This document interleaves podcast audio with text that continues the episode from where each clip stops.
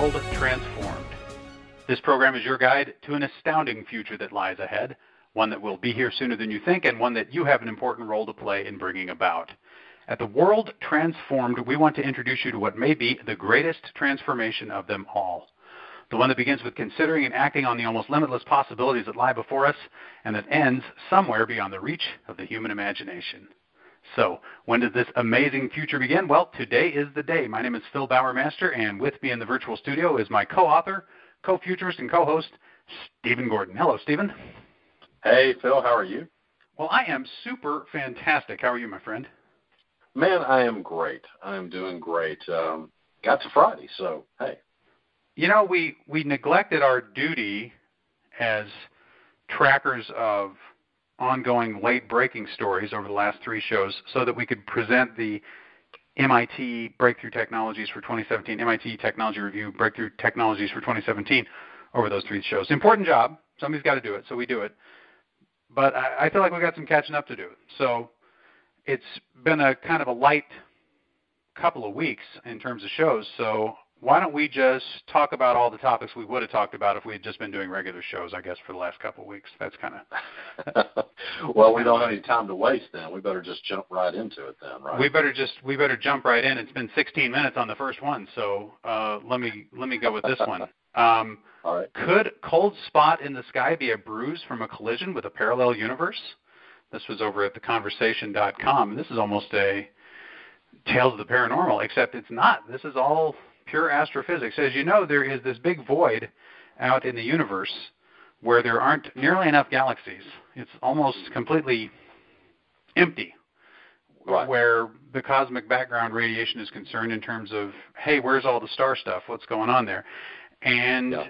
astronomers are always trying to figure out what's up with that void. Why why is that different from everything else? Because the the, the universe actually, it should yes statistically it should not be that much void in one place. It's, right.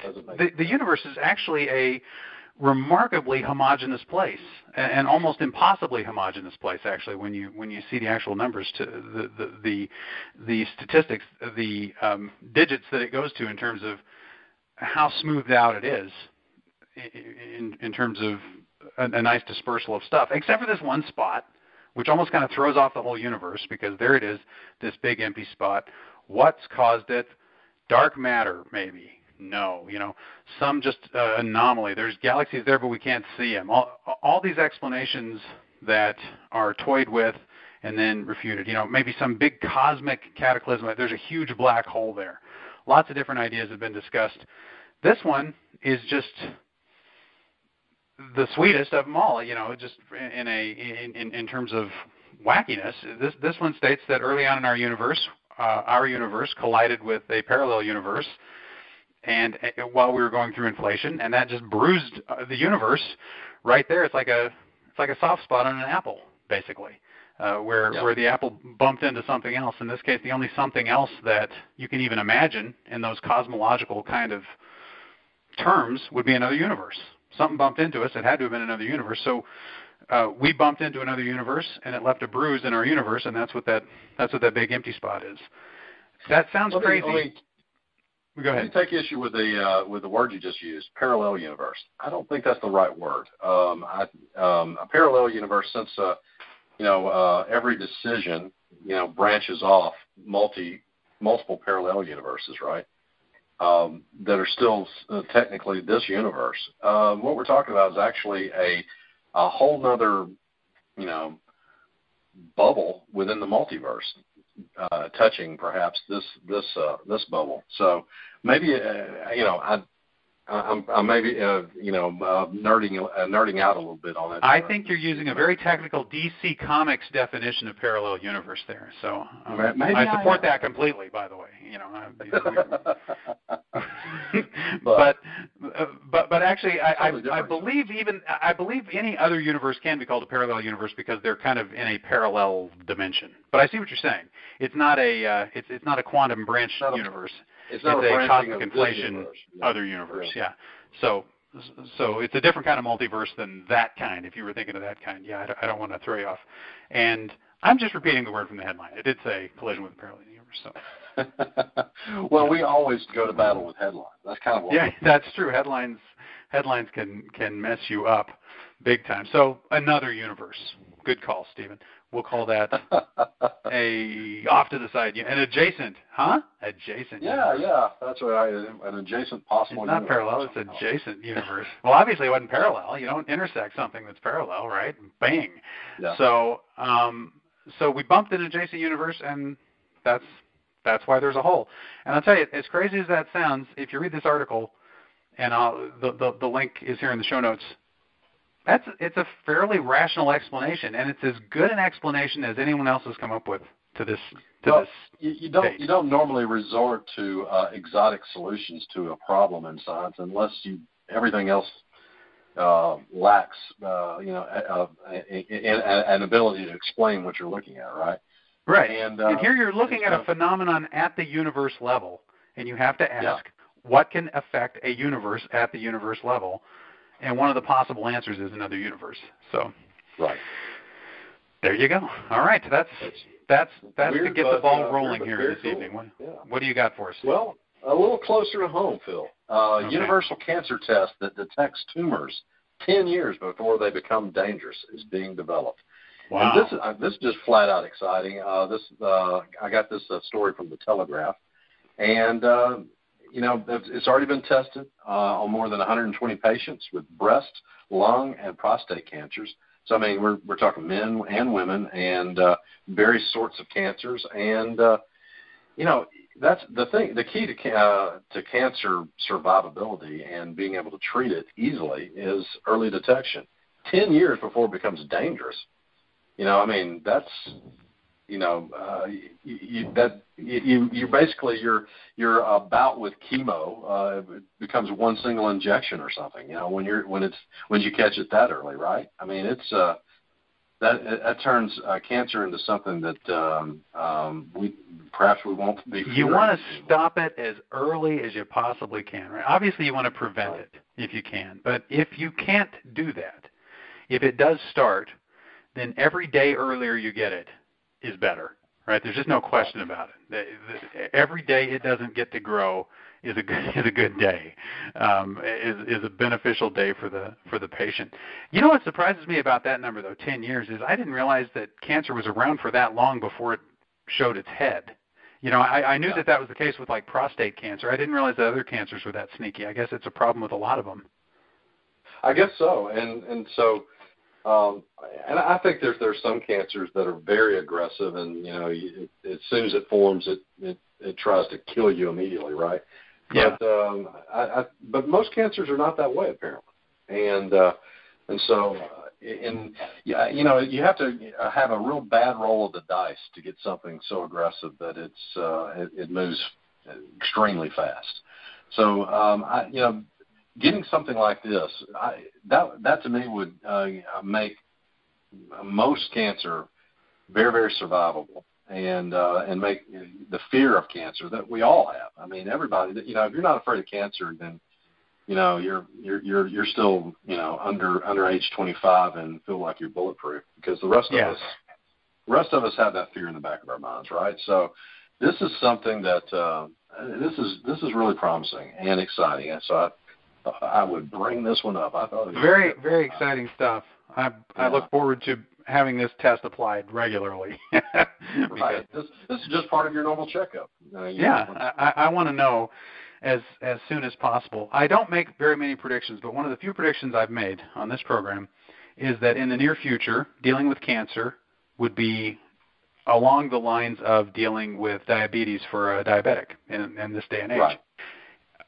And this is the kind of breakthrough that makes that possible. If you can detect them 10 years out and you can step in and basic simple interventions might be enough to take care of the problem, then then we're really kind of approaching that scenario. So I'm glad because of all the cancer it's going to stop and because it, you know, proves me right. So it's like it's, it's kind of a big double win. and, and and each is equal in your mind, right? I mean, just- well, I don't know about equal, but uh, being right's pretty important. Yeah. So Yeah. That is. well, let's get our priorities straight here. No, it's it's uh, it's pretty awesome. All right, so yeah. let's.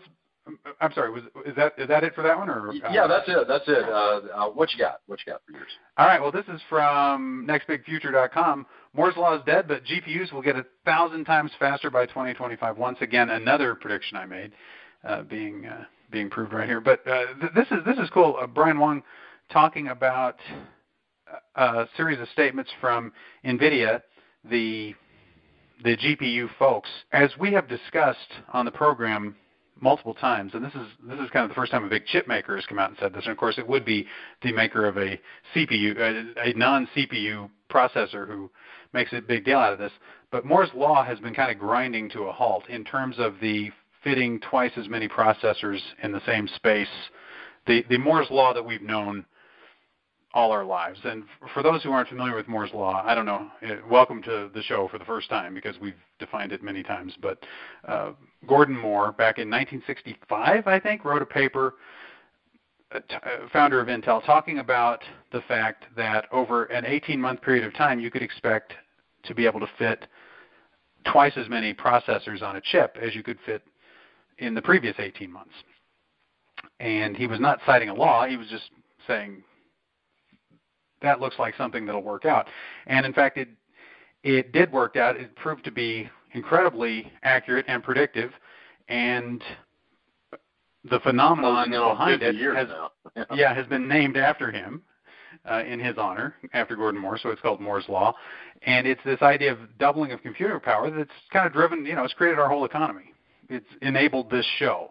It's enabled most of the wonderful technology that you interact with every day. And it's something we've been able to count on for 50 years that we're going to get. Actually, it sped up for quite a while there, and it was a year. Every year we were getting twice as many processor chips. But for the last few years, it's been kind of slowing down.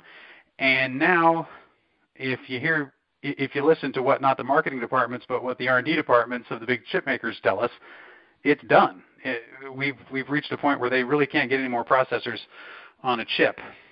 And then came the graphical processing units, these wonderful chips that were invented originally to make it possible to process graphic information that much faster for video games. That's that's why they were invented.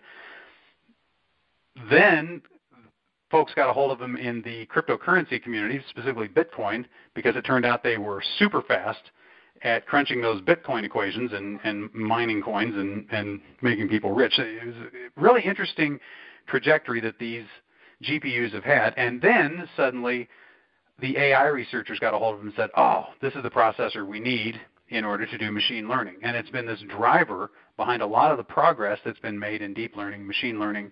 Uh, we were just talking uh, the, other, the other night about reinforcement learning, that these, these big leaps forward in AI have been driven by these new kind of three-dimensional chips is, is kind of the way to, to look at those and to think about those.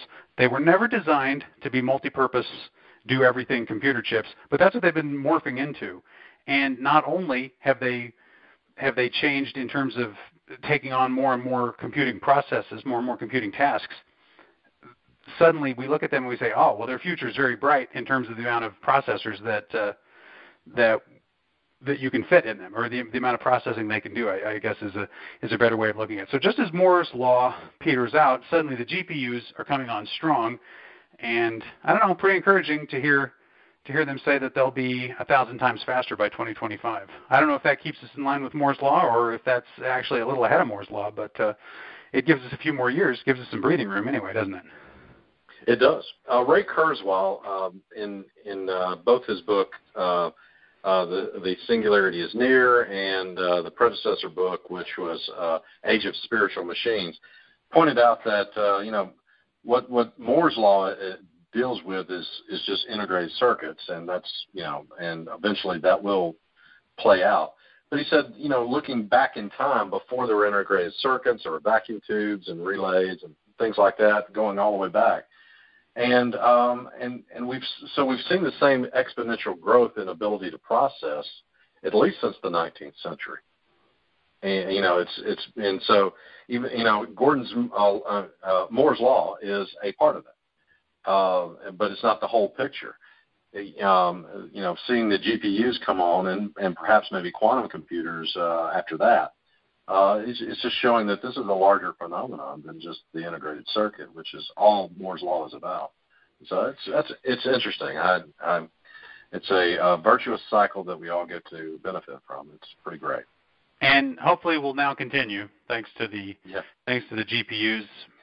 Keep us going long enough for the quantum computers really to kick in, and then we, we will actually look back on Moore's law as a kind of a quaint and slow driver at uh, at, at, at, that point as, as as we start doubling computing power a, a, ne- a necessary step, quaint but but necessary, right? Yeah, quaint but necessary, absolutely. That's yeah. Right.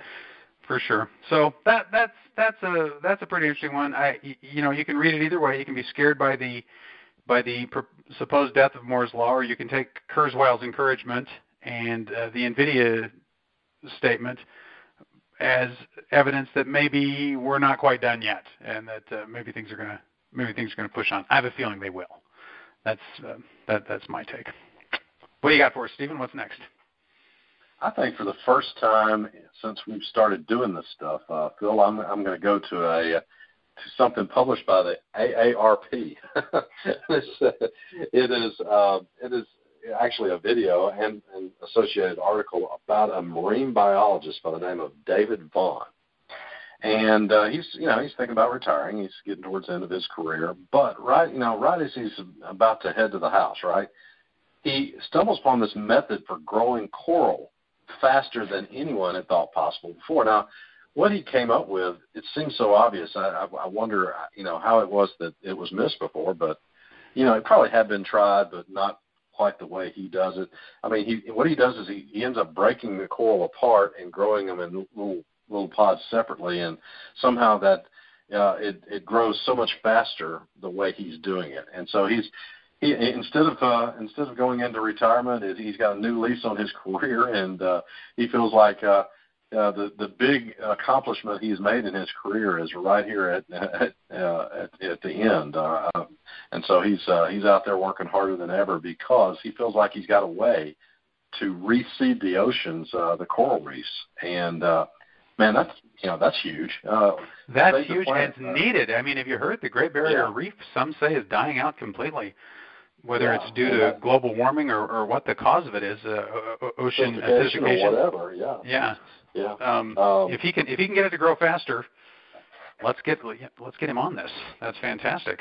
Um, so I, now, I is is is this? He's just figured out he's got a few buckets and he's growing them, or is this going to be deployed someplace, or does the AARP story get into that? Uh, he's he's uh, got got him uh, working in his lab uh, where you know he's got him, got him growing initially in his lab, and then he goes out and he's got some younger people helping him and plants these out in the ocean. And Fantastic. so he's, he's, he's he's working right there on the coast uh, with his lab, get uh, breaking these corals up into smaller corals that that grow. And once it gets to a certain point, it's ready to be planted. And uh, so he's rebuilding coral reefs there. And you know, um, if, if you know if this method works well, I, I can imagine uh, Australia uh, taking it on and uh, rebuilding their own reef, right? And uh, so very very cool stuff. All right, that's good. Yeah. Good story, encouraging story. Well, here's one we're going to have to get into when we next have Tom Frey on the show. Amsterdam and Paris could be connected by Hyperloop by 2021. This was over on thenextweb.com, and there's a Dutch team that won the SpaceX Hyperloop competition that says they're going to have a commercial solution in place on the European continent and that they can have it up and running within four years. I, I don't know that anyone has actually put the money into it to make this happen, but these guys are talking seriously about doing it. And this is a great place to start. Uh, uh, when you think about it, a really good way to start Hyperloop is connecting to European cities because they always sound distinct and far apart, but actually they're pretty close together. Um, and you know, relatively speaking, compared to continental distances, generally speaking, and it would just be cool, right? Get a, get a hyperloop going between Amsterdam and Paris, and you've proved the concept, and the rest of the world can can follow suit. Also, it lights a fire under Asians who like to be the first to do things to maybe get one going. Who knows between uh, Beijing and Guangzhou or wherever, right? Um, the idea that they're talking about seriously doing it, that they have a plan in place that could have it done in a, in a matter of years, this encourages me to think that uh, we're going to see one of these sooner rather than later. I certainly hope so. Oh yeah, uh, that's cool. And uh, let's kind of just uh, real briefly for the audience um, how, how the how this works is. Uh, within the hyperloop, it's a near vacuum is created, and uh, therefore you can travel without much resistance. Uh, uh, inside this inside this tube, and uh, that's uh, that, that's the idea. And it, you know, it, was thought of before Elon Musk, but he's the one that uh, really kicked things off with a, a white paper that he put out. Well, it's been two or three years ago now, right? Right. And um, and uh, it's uh, it's you know there's uh, many different companies now that are pursuing it, and uh, that's uh, awesome stuff. Awesome stuff. Well, if they get it going, it's it's 510 kilometers from Amsterdam to Paris, which I'm thinking that makes it about 300 miles for those who prefer the old system of calculating those things. Anyway, it, that'll be a half-hour trip in the Hyperloop. So the quickest the quickest trip you can possibly take between Amsterdam and Paris. And good luck to these guys. I hope they I hope they get it going. The sooner we have a Hyperloop working somewhere, the sooner we'll have it working everywhere, and we'll have that networked global hyperloop world that uh, Thomas Frey talked about last time he was on the show. I can't wait for that. That's awesome. Yeah, we just we we got to have it. We got to have it in one place first. All right. Well, Stephen, we're going to run out of time for Other Geek if we don't. I think jump over to Other Geek unless you have one more that you want to. One, one more serious uh, one. One, one, one quick one. Um, okay. So SpaceX, SpaceX uh, launched a uh, launched a rocket. Uh, it was late last week, I believe it was Friday, and uh, it um, earlier this week um, it uh, rendezvoused with uh, the space station.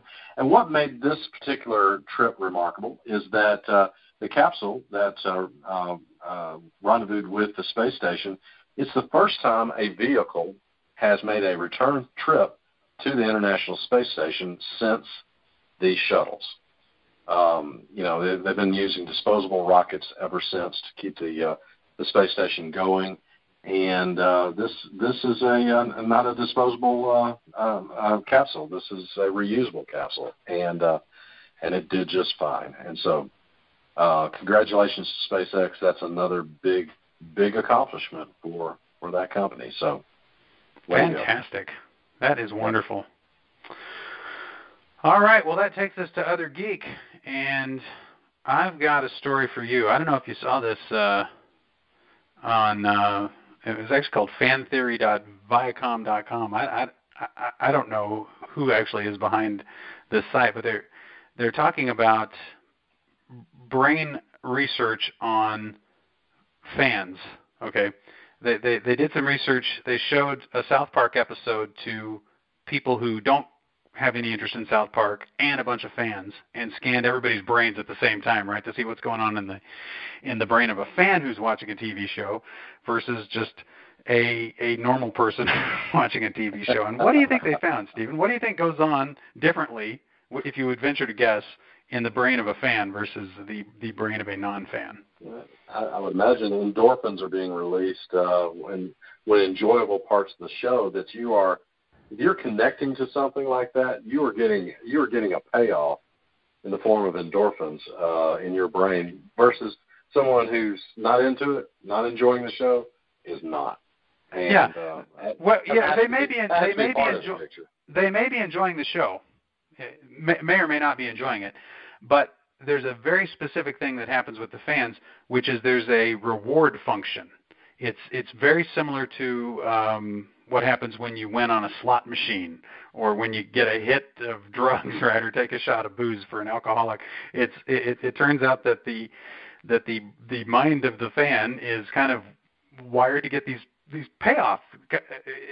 You described it exactly right. It's the it's the uh to think of it in terms of endorphins is is exactly right. Your your your brain is seeking a reward in the same way it would be looking for a reward in just about any other kind of tracking down a reward kind of behavior when you're watching something that you're a fan of. So this accounts for, you know, I've got this this idea that fan service is basically taken over movies, right? That's all movies are anymore. It's just it's just endless fan service, right? The whole generally you could say the whole Star Wars thing is what that is, right? The, the yeah. giving give, giving the fans what they want, and they actually are. You know, when you talk about being hooked on something, it's really like that. Okay, it's it's you know it's it's it's less of an uh, um, an analogy than we thought it was. That what's going on in your brain is actually very similar to to being hooked on something. So I don't know if that well, says a good mean, thing or a bad thing about being a fan, but uh, but it certainly well, accounts for the experience that you have anytime you're watching something and you get that payoff, it's like, ah, I love that, right? When they. Uh, well, and, and you have to be into it and uh, to be able to appreciate it. For example, imagine someone, the first time they've ever seen a Star Wars movie is when they went and saw Rogue One last year, mm-hmm. right? Right. And versus versus you or I, Phil, that have been into Star Wars since the 70s, right? Right. You know, it's a very. It has to be a very different experience for them. There's the references that we pick up on you know, to everything in the series. And I mean, and my kids are even are better at it than me because they're picking up they're picking up references to the animated shows inside right. Rogue One. I'm going, right. Oh, you know, I don't I don't get that because I don't want I haven't watched that. But right, it's, right. You know the um, it's uh, that you know, and every time there's some sort of reference like that, you know, and and it it you know, particularly if it doesn't detract from the story in some other way, if it's if it's building the story, but it's also a reference to all this other shared universe, it's like, ah, you know, this this is where, you know, to to some extent, the, these fictional places, we spend some time living in them now, right? And uh, and and to have and to call back uh, to other parts of that universe makes it more real to us and uh, and and that's and you get a big payoff for that, um, you know, mentally or